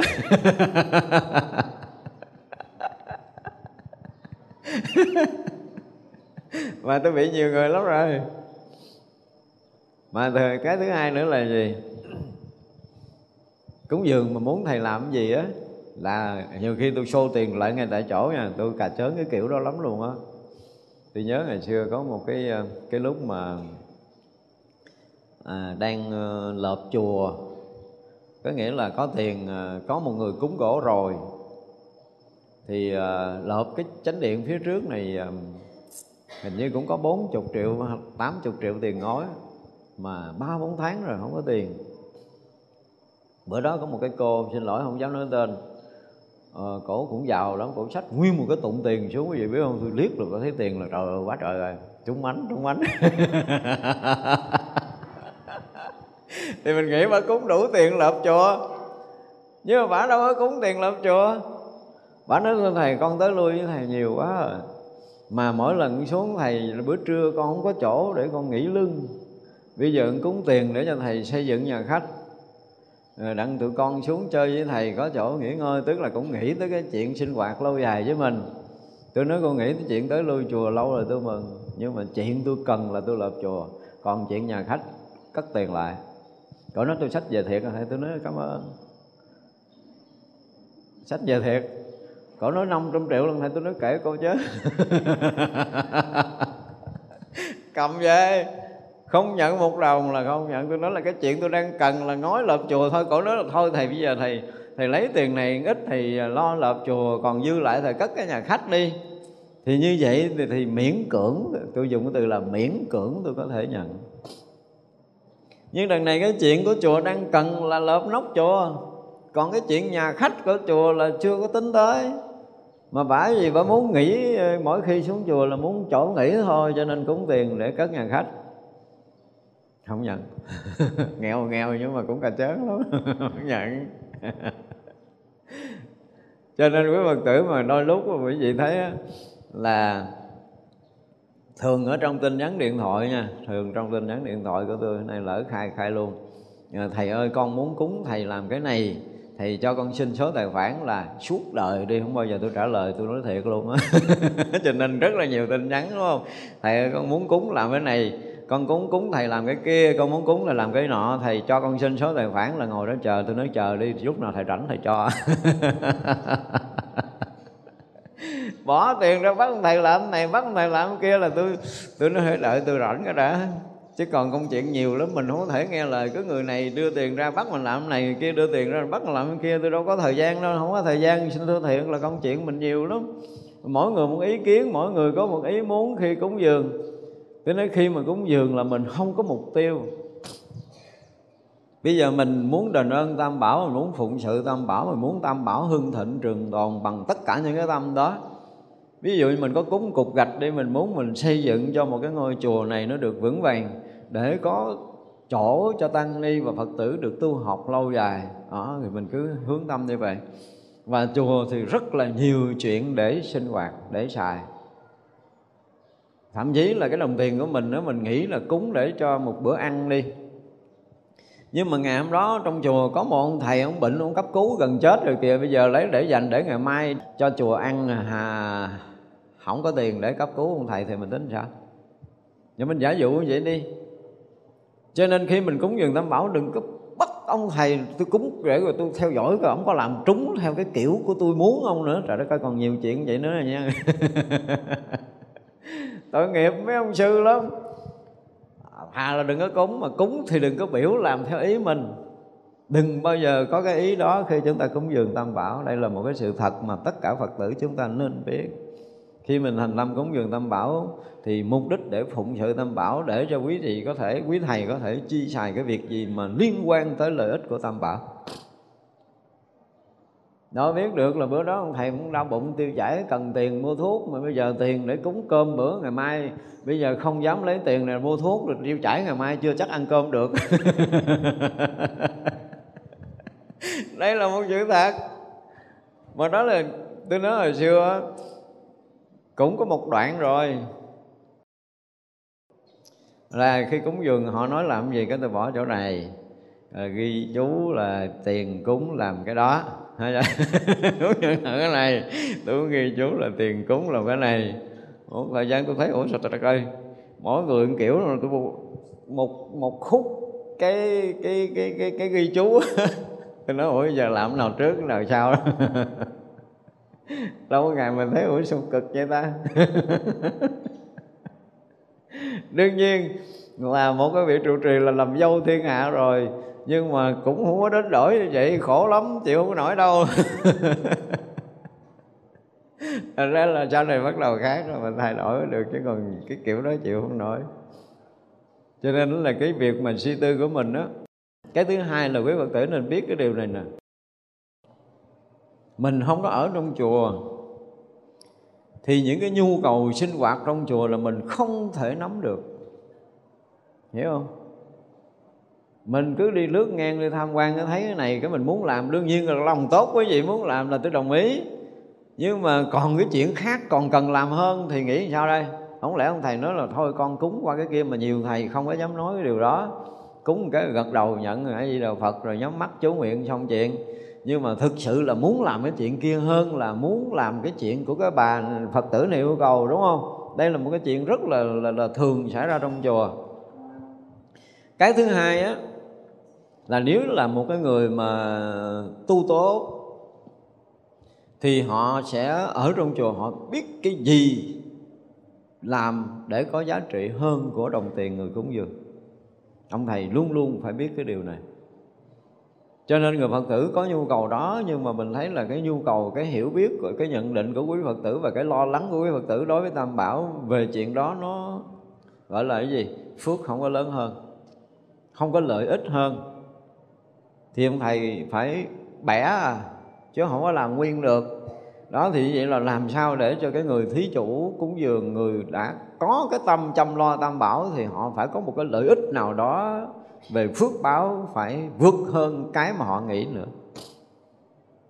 Chứ còn mình không có dừng lại, không có dừng lại thì đó là cái cách làm việc của các vị trụ trì mà có. Vậy chúng ta nói là có tư cách và có hiểu biết. Để thứ nhất là gì? Cái phước họ không có dừng lại theo cái ý nghĩ nhỏ của họ. Quý phật tử có khi không thấy hết công chuyện đâu. Mà chính cái thấy mình nó nhỏ thì cái phước mình nó không có sanh lớn. Thật ra khi chú nguyện là để nhận cái cái đồng tiền ngay tại chỗ đó, nhưng mà phải nghĩ tới cái chuyện là đêm qua kết trái thật sự. Thành ra nhận là nhận cái sự cúng dường của tất cả phật tử là mấy thầy phải dùng cái từ là động não. Không thể không động não được đâu. Không động não thì sao? Là dừng lại ngay chỗ của mình. Thì cái việc mà phật tử cúng mình thì có phước chứ không phải không có, nhưng mà chỉ là mình thôi. Và lỡ như, mà tôi dùng tôi dùng cái từ như, lỡ như mình nhận người ta tiền, thì tôi thường hay nói là nhận lòng tin, nhận đủ thứ rồi. Nhưng mà mình, thứ nhất là không có thực hiện được cái lòng tin của một người phật tử. Mình sống không tốt. Sống không tốt thì họ tin mình là coi như là bị trật rồi đó, đúng không? Và như vậy thì không sanh phước cho người ta. Mà không sanh phước cho họ thì họ cứ cúng mà mình đó thì sao? Giống như mỗi lần nhận một cái ờ, phần quà là nhận một cục đá vậy đó. Mà mình lại không có tốt, người ta tiếp tục, tin mình để người ta cúng. Cúng thì mình nhận nhận mà mình tu không tốt, là nặng xuống miếng hồi cái đá này cũng lúng chứ đừng nó đất lầy. Đúng không? Nhận riết là lúng nứt đất luôn. Nứt đất nhưng mà cũng tôi biết có nhiều người nhận tới nứt đất mà cũng không có ngán. Và như vậy thì tự nhiên mình làm cái gì? Thứ nhất là mình nợ nần nhiều, nặng nhận nhiều, có nghĩa là nợ nhiều. Cái thứ hai là cái người cúng dường, họ không sanh phước thì gọi là làm tổn hại cả hai chứ không phải là một. Cho nên đây là một cái việc mà phải nói là nói tới cái chuyện bố thí cúng dường nó nhiều chuyện lắm, nhiều chuyện để nói. Với một giai đoạn dài mà mình tu tập, mình nghiền ngẫm, mình thấy rõ ràng là cái việc bố thí cúng dường mà gọi là đúng nghĩa và đúng người, rồi đúng việc, rồi đúng với chánh pháp đó, tất cả những cái đúng, chứ tôi không nói tới chuyện tam luân không tịch là không thấy người cúng, không thấy vật cúng. Tôi nói cúng thì thấy chứ không phải không thấy, không có chuyện tam luân không tịch, quán quán kiểu đó đâu. Quán để làm cái gì? Mà thực hiện tam luân không tịch, thực hiện nổi không? Không nổi. Cho nên cái người mà thực hiện cái sự mà giao phó của người khác đó là một gánh nặng thật sự trong cuộc đời. Thành ra là tất cả quý thầy nào, quý sư cô nào mà tu tốt mà mỗi lần nhận cái gì của quý phật tử á, thì tôi nói là chắc chắn là phải động não phải lo. Và tôi rất là phải nói một cái điều bí mật nữa là rất là ngại đi chứng trai tăng đó quý vị. Trời đất ơi hồi xưa tôi đã khóc hết nước mắt cái vụ này rồi cái giai đoạn mà hổng tôi kể cái giai đoạn mà mình cứ thao thức cái đó ở đâu, cái đó là cái gì, muốn ngộ nó phải làm sao là mình không có ngộ được, không có thấy rõ nó và mình không biết nó ở đâu mà mò. Tức có nghĩa là lúc đó công phu mình bế tắc. Đương nhiên là mình không có làm gì sai chánh pháp nhưng mình bị bế tắc, cái đường đi lối về mình không có rõ ràng.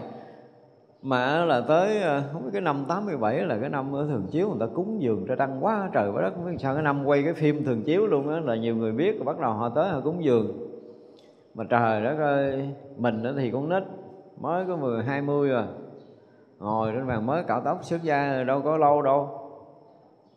Cứ mỗi lần cúng dường cái là hết người này lại cho tới người kia lại, ăn hết bữa ăn họ cũng còn lại nữa rồi ăn gì vô. Sợ lắm, từ đó thì sao cái ấn tượng mà ngồi dự lễ cúng ra tăng có nhiều bữa, mình không lên quả đường thì bị rầy. Nhớ chưa?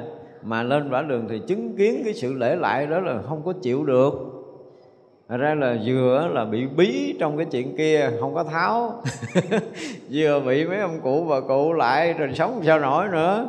Ngồi đó mà khóc. Nhưng mà biết làm gì giờ? Không thể nào tránh được là ngày nào cũng bắt buộc phải lên ngồi qua đường không ngồi qua đường là là bị rầy. Mà ngồi qua đường đó là nhiều khi là sắp xếp. Có những cái bàn mình ngồi xa ngoài nè tôi mà hồi đó phải có mấy tượng phật tôi lận thì đỡ biết nhiều nói. Mình hồi đó mình không biết cái vụ đó, không có khôn vậy. Thì giả bộ ờ, đi trễ một chút để mấy thầy ngồi đó đặng mình ngồi làm sao.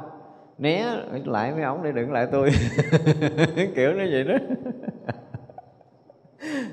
Thế tôi là cái người mà phải nói là rất là sợ đi dự lễ trời tăng. Phải nói thật lòng một câu như vậy, rất là sợ. Thành ra là quý vị thấy là gần như trong chùa không bao giờ chứng kiến tôi đi dự lễ đại đăng nào, đúng không? Không có, ít lắm, sợ lắm. Thì trường hợp là nó thân nhiều lắm, không thể từ chối thôi. Chứ không có ông thầy trụ trì nào mời biết rồi quen rồi biết rồi. Đâu có cái lễ nào mà trong huyện này, trong tỉnh này mời tôi đi đâu. Hôm qua hôm kia có cái lễ gì ở văn phòng hai mời nữa, không đi. Sợ lắm, sợ cái vụ mà cúng cúng mà lại lại. trong đời tôi sợ nhất, cúng là tôi đã bị mắc nợ rồi lại là tôi bị nợ, thứ hai mà nó nợ cái vụ mà nợ lại này là nguy hiểm hơn là cái nợ cúng. Cho nên nó là muốn cho tôi sống thì làm ơn phước đừng có lại sợ lắm. Nhiều người nó không có biết cái điều này. Thật ra quý vị ờ, tôn trọng ờ, đủ rồi. Đối với chúng tôi, một cái loại nó nặng nề lắm, tại vì ờ, cái điều tốt là quý vị đã hạ được cái bản ngã của mình xuống là điều tuyệt vời. Mình đừng cung kính trước một người để mình hạ cái bản ngã của mình xuống là một điều cực tốt rồi. Nhưng mà vô tình những cái người mà, gọi là, không có đức, thứ hai là công phu của họ kém. Và được người ta cung kính lễ lại cái tự nhiên nó còn bị một cái khác là cái gì, phải không?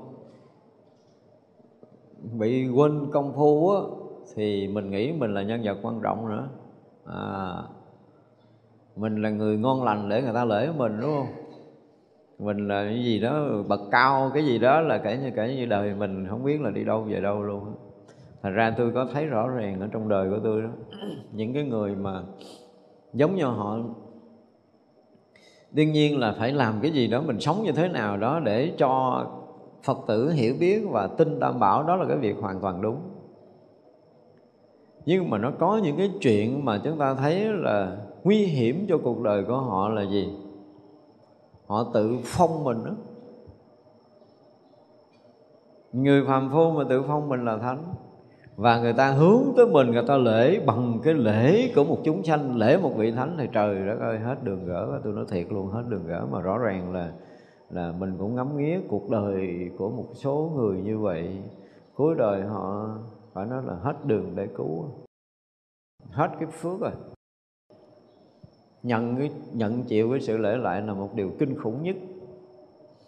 Cho nên tôi rất là sợ hãi khi ai lại.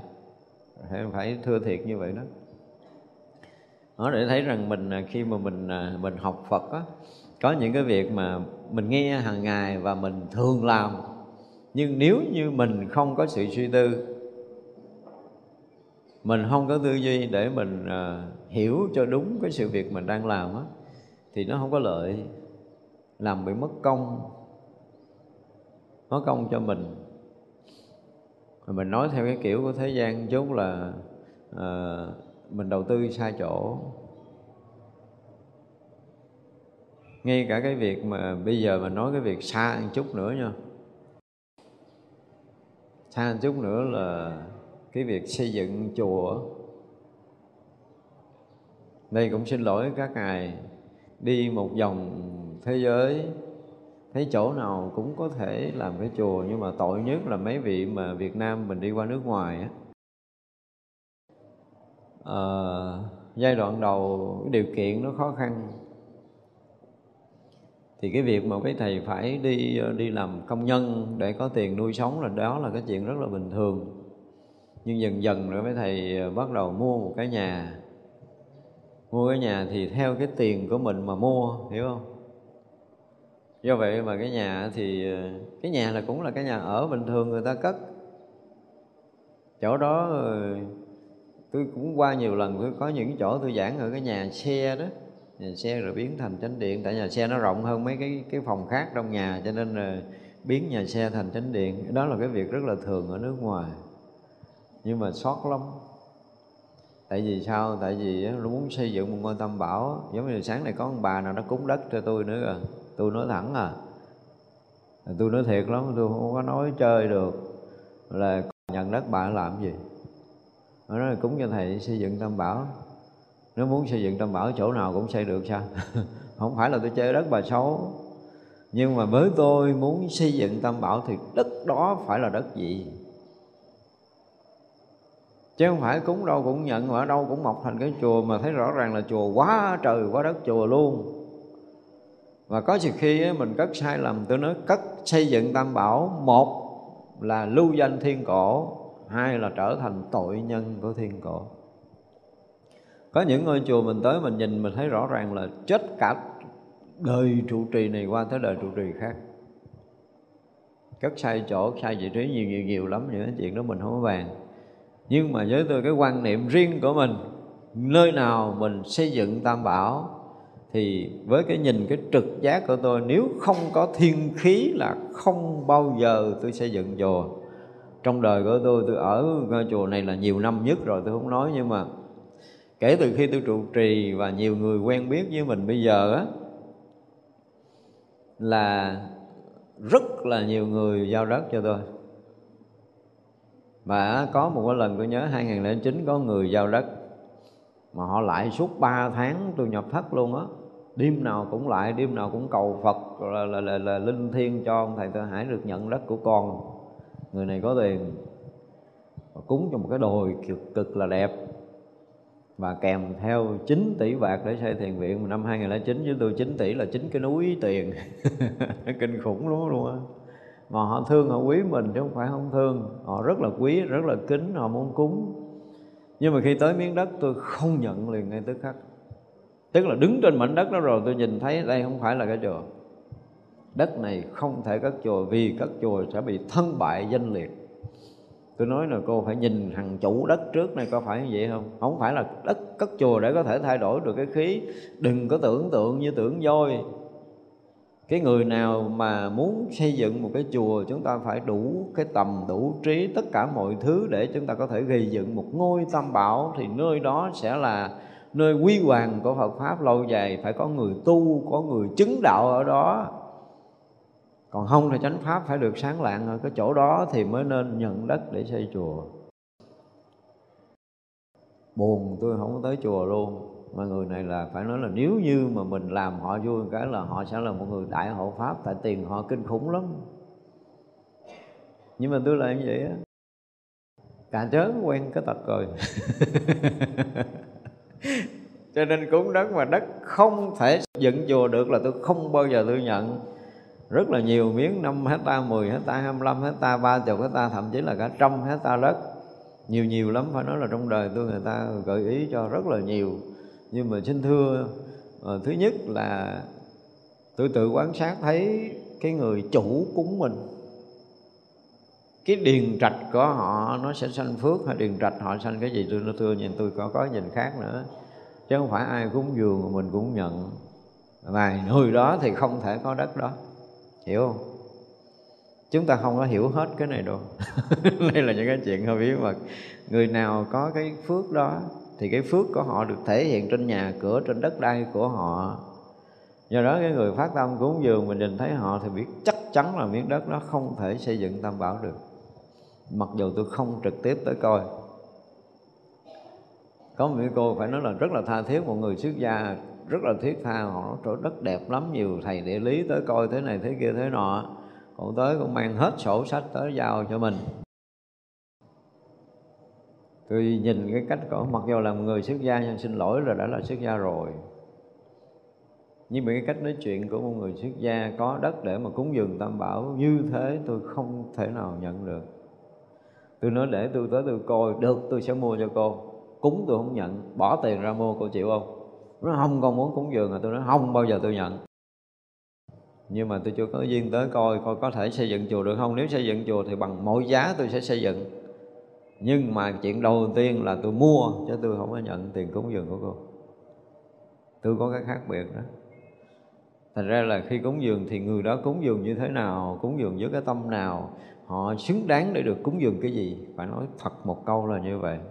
Thì lúc đó mình sẽ mở tâm ra để cho họ được cúng cái đó đây là một cái chiều sâu về tâm linh tôi khác với các vị khác. Như vậy là cái người đó cúng dường mình với cái tâm đó, mình nhìn thấy nó nó tương ưng, hiểu không? Cái phước họ được cúng cái việc đó luôn nữa. Phải nói thẳng là những cái phước họ được cúng cái việc đó, thì tôi sẽ nhận để cái việc của họ nó sẽ được phát triển. Một là đúng với cái tâm nguyện của người đó. Thứ hai là mình sẽ làm cho cái đó nó sẽ được tốt hơn. Được như vậy thì mình mới nhận, còn không là khó lắm nghèo nghèo chứ mà cái nhớ tôi nhớ cái vụ mà này là nói nói chuyện riêng hơi bị nhiều á. Nhớ cái chuyện mà hồi tôi mới có uh, cái số tài khoản đẹp đẹp. Thì có cái cô đó nói là bây giờ con cúng thầy 9 tỷ 999 triệu. Nhân thầy. Con đang ở ngân hàng. Tôi hỏi gì vậy? Mắc nợ cô hả? Giờ tôi đâu có chuyện gì tôi xài nhiều như vậy rất là cúng làm gì đó làm tôi nói chùa xây rồi. Giờ chùa không có chuyện xây mà cũng chẳng có chuyện gì phải xài số tiền lớn để mắc nợ. Thôi để đó chừng nào tôi cần tôi lên tiếng. Cho tới chết luôn tôi cũng không lên tiếng nữa. Thế nên cái phát tâm của mình nó không phải là vui để phát tâm. Không có cái chuyện đó cúng dường tam bảo không có chuyện vui mà phải là rõ ràng cái chuyện gì mình khi mình phát tâm là mình phát tâm từng cái gì, tức là bây giờ mình là cái người quá yêu kính tam bảo, mình muốn làm cái gì đó để đền ơn tam bảo hay là bất kể một cái gì đó, mà mình phát tâm cho nó có lợi cho mình và có lợi cho nhiều người á. Chứ không có vui, cúng dường mà vui thì coi chừng cũng không bị nhận. Không có cái chuyện vui đâu, không có chuyện vui. Nói vậy đó. Cho nên cái cái cái nhìn của mỗi một cái người nó hoàn toàn khác thành ra cũng là một cái việc đi giúp người, nhưng mà rõ ràng là hai người đi về hai cái phước khác nhau dữ lắm. Một lần ờ, đi đâu đó mà là là làm từ thiện hay gì là rõ ràng mình sẽ ngắm nhìn hết tất cả những cái người mà ờ, cùng đi làm từ thiện với mình đó mình thấy từ đầu, từ cái tâm tư, tình cảm cho tới cái hành động của họ, làm cái sự phát tâm bố thí cúng dường của họ, mình nhìn, mình thấy nó có một cái gì đó rõ ràng là họ sanh phước thì bắt đầu mới cùng tạo thành một cái nhóm để mà đi làm từ thiện. Chứ còn nếu mà cái chuyện mà có phước rồi giống như nãy mình à, mình bị à, tăng cái bản ngã lên thì phải phải dè dặt, phải dè dặt cái chuyện này. Cho nên đối với mình tu Phật thì mình phải gọi là gì? Phải rạch ròi, phải rất là minh bạch. Và là nhất là minh bạch về tiền bạc. Tiền bạc người sao? Theo kiểu cái câu nói thế gian người sao? Tiền bạc là phải phân minh ái tình phải dứt khoát. Đó, chuyện làm phước cúng dường cũng phải như vậy chứ đừng có lù mù. Quý vị đừng có bao giờ lù mù khi bỏ một cái đồng tiền ra để mình giúp người. Mình giúp mà không có tình cảm thì thôi đừng có làm mình không có thương được mình không quý kính được mình không có trân trọng họ được thì dừng lại đi. Khi nào mình thương họ mình quay lại giúp sao? Ờ, mình phải rõ ràng với mình vậy chứ đừng có đừng có lù mù. Không có chuyện cúng dường phong trào. Thấy người kia cúng mà mình cúng mà thấy người kia giúp mình giúp. Không được đừng có làm cái gì. Nó không có sanh cái phước. Vì mình là cái người tu mình làm gì là phải rõ ràng việc đó. Đối với chúng tôi là như vậy. Đây là Bồ Tát nó quen mình đang nói chuyện là quen bố thí, quen cúng dường. Nhưng mà với trí tuệ chứ không phải quen theo cái kiểu thói quen Mà là trí tuệ đâu đó nó rõ ràng như vậy, rành mạch như vậy thì ở đây à, ví dụ giống như cho luyện kim vậy luyện à, à, kim xong tức là ví dụ lấy vàng ở trong mỏ xong thì ra họ nung với cái lửa nào để nó loại trừ được những cái tạp chất để còn lại vàng rồng. Thì đây ví dụ như một vị Bồ Tát mà từ hồi cái thuở xa xưa tu tập á cái lúc bắt đầu gặp chánh pháp bắt đầu tu thì vậy là vừa giữ giới thanh tịnh vừa bố thí chúng sanh thì đời nào cũng làm lợi ích cho tự thân, làm lợi ích cho mọi người, nó riết là làm sao? Cái phước nó tăng, cái huệ nó tăng cho tới khi đạt ngộ giải thoát, không còn bị nhiễm trần. Thì giống như một người luyện kim để loại trừ cái tạp chất vậy đó, hiểu không? Đây là một cách ví dụ rất là hay. Mà thường các vị bồ tát là không còn nhiễm nữa. Không cách nào để nhiễm nữa, chỉ sống lợi ích thôi chứ cái việc nhiễm không có. Thật ra đây ví dụ như cái chuyện luyện kim là rất là tuyệt vời một cái ví dụ mà tôi thấy rất là hay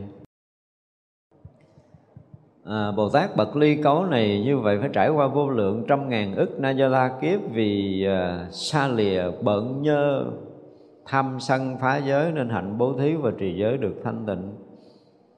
Đó như nãy mình nói là một móng niệm một động niệm nhỏ không thể phát sanh nơi tâm của một bậc giác ngộ. Thì cái chuyện mà bận nhơ của tham ái là tuyệt đối không còn chúng ta phải dùng cái từ như vậy là tuyệt đối không còn. Do sống với sự thanh tịnh đó thì xem như cái chuyện mà uh, tham sân phạm trai phá giới là tuyệt đối không có. Nữa. nó cần gìn giữ rồi chỉ cần giữ tâm thanh tịnh là mọi điều đều tốt đẹp chứ không cần phải giữ cái khác. Không cần phải giữ cái ngọn ở ngoài. Thành ra là đối với tất cả các vị bồ tát thứ nhất là là thực sự đã thanh tịnh tự tâm của mình cái thứ hai là gì? Và đầy đủ cái đạo hạnh để có thể lợi ích chúng sanh, chứ không còn có việc khác nữa. Chư Phật tử trong bốn nhiếp pháp Bồ Tát này thiên về ái ngữ. Và trong mười môn ba la mật Bồ Tát này thiên nhiều về ờ, trì giới với các pháp khác thì tùy phần và tùy sức. Ở trước thì ờ, là gì? Bố thí, đúng không? Tức là hoan hỷ địa bồ tát, tức là sơ địa, thì trong tứ nhiếp pháp là thiên về à, bố thí. Nhưng qua tới đây bắt đầu thiên về ái ngữ. Ái ngữ thì mình đã giải thích rồi nhiều lần rồi không vì sao cái thứ hai thiên về ái ngữ? Chúng ta phải thấy rõ ràng là đã gì? Đã thăng được một bậc cao rồi đó vì tất cả những lời nói mà có thể chuyển hóa được người khác thì những người thường thường có thể làm được đúng không? Nhưng mà lời nói có thể khai thị để cho người khác được ngộ đạo á, thì phải cái nội lực cái trí tuệ và cái phước lực phải thực sự lớn. Thì thêm một bậc thứ hai là ái ngữ. Ái ngữ là những cái lời nói gì? Nếu như mà quý vị nghe một lời của một bậc giác ngộ á, mình dùng cái từ là gì? Mình khắc cốt ghi tâm liền đúng không? Không bao giờ quên. Một lời nói của một bậc giác ngộ mà chúng ta nghe mà chúng ta hiểu chúng ta bị chấn động chúng ta bị chuyển hóa chúng ta bị uh, khắc ghi sâu ở nơi tâm của mình không bao giờ thay đổi. Thì đó mới được gọi là ái ngữ.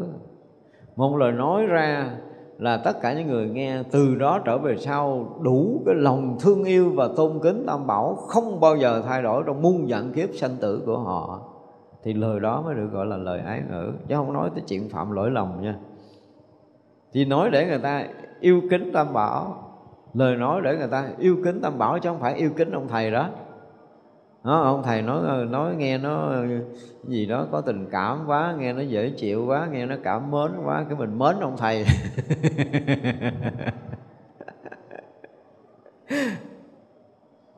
vì vậy là ái nhiễm ái ngữ là ái nhiễm. Còn ái ngữ trong đạo Phật nó có một cái tính gì đó nó siêu thoát. Mặc dù là quý kính, quý nhưng mà kính, đúng không? Yêu nhưng mà kính thì nó khác là cái tình yêu bình thường. Nếu mà yêu kính thì mình sẽ trân trọng người đó, mình sẽ xem người đó là một cái gì đó nó cao thượng. Thì tình yêu đó nó mới trở thành cao thượng. Còn yêu mà không kính thì bắt đầu là ngang mình, trở xuống, đúng không? Thương mà không kính là ngang mình có thể cặp cổ chơi được. Đúng không? nhưng mà yêu kính là một cái chuyện hoàn toàn khác không có dám gọi là mình lúc nào mình cũng thấy là họ cao là mình dối không có tới mình kính mình quý thì khác. Thì tam bảo là một cái gì đó rất là quý kính trong lòng của tất cả những người học phật. Thì bây giờ là vị bồ tát thứ hai này có cái khả năng đó hơn là vị à, sơ địa sơ địa chỉ bố thí thôi. Nhưng mà vị này thì sâu hơn là ái ngữ. Tức là trong bốn cái nhiếp pháp thì vị này lại thực hành nhiều. Về ái ngữ có nghĩa là khả năng thuyết pháp, độ sanh, khả năng chuyển hóa người khác là cao hơn bậc thứ nhất. Sâu hơn và lợi ích nhiều hơn bằng cách là có thể thuyết pháp để có thể chuyển hóa cho người ta hiểu biết được chánh pháp. Ta đủ lòng tôn kính với tam bảo. Đó, thì như vậy là cái bậc ly cấu địa sẽ thường xuyên sử dụng ờ, thuyết pháp nhiều hơn. Người thứ nhất thấy vậy mà ít thuyết pháp hơn người thứ hai, tức là sơ địa thì nếu mà nói về sơ địa ít thuyết pháp hơn. Và trong ba môn ba la mật ở trong sáu pháp ba la mật thì ờ, người này thiên về ờ, trì giới. Nhưng mà vị bồ tát thì mình dùng từ thiên về trì giới thì nghe nó là cái gì? Nghe nó cái kiểu phàm tục lắm thì giới là đối với chúng sanh phàm tục của mình, còn mình còn bị bất giác với duyên cảnh. Do đó mới nói tới cái chuyện là phải gắng giữ để cho mình đừng có bị nhiễm, đúng không? Nhưng bồ tát đã ở trong cảnh giới thanh tịnh rồi, thì nếu muốn nói cái câu này thì phải nói là vị bồ tát này không bao giờ bị sơ xuất lỗi lầm. Không có không có nữa. Giới trí tuệ giác ngộ là một chút sơ tâm cũng không có. Để có thể đóng nhiễm tiền trần là tuyệt đối không bao giờ có với một vị ly cấu, tức là lìa cấu nhiễm mà. Do họ căn cứ cái từ lìa cấu nhiễm cho nên giữ giới để được thanh tịnh, thiếu cái nghĩa nữa. Vậy thành ra mới dịch là vị bồ tát này thiên về trì giới. Dạ thưa không có. Vị bồ tát là luôn sống với cái sự thanh tịnh tuyệt đối của tự tâm, cho nên không bao giờ có bất kỳ một lỗi nhỏ nào xảy ra trong suốt cái lộ trình hành đạo của một vị bồ tát. Chúng ta phải nói là nói như vậy á tại vì tới ly cấu địa rồi mà tức là người đã hoàn toàn không bao giờ bị cấu nhiễm nữa. Mà không cấu nhiễm cái nghĩ tới chuyện trì giới à đâu có cần đâu đâu phải là trì giới mới không cấu nhiễm. Đó như nãy mình nói mình giữ tâm thanh tịnh có cần trì cái giới nào? Mà tâm mình vốn dĩ đã thanh tịnh rồi mà tất cả các vị Bồ Tát, các vị Thánh đều là những người đã hòa nhập trong cái bản thể thanh tịnh tuyệt đối trong ánh sáng giác ngộ tuyệt đối rồi. Thì cần giữ cái giới gì? Nhưng mà họ nghe cái ly cấu là họ nghĩ là cái người này phải lìa cấu nhiễm mà muốn lìa cấu nhiễm thì phải giữ giới mới lìa. Dạ không phải đâu. Ta ở trong thiền định hoài tâm ta thanh tịnh hoài giữ giới gì? Cho nên đó là những người này có nhiều khi họ hiểu lầm cái cái cái cái vị trí thứ hai là ly cấu địa bồ tát đó, mà là cái đầu của họ ngoài cái chuyện mà giữ giới để cho không có bị ô trượt đúng không? Thì họ không còn hiểu cái gì hơn. À, ra là kê cái vụ là bồ tát là là là, là gì gì đó luôn giữ giới thiên về trì giới. Dạ không có đâu bồ tát không có thiên chuyện này đâu đừng có nói lầm. Tội nghiệp bồ tát bồ tát không có rảnh để mà giữ giới nữa.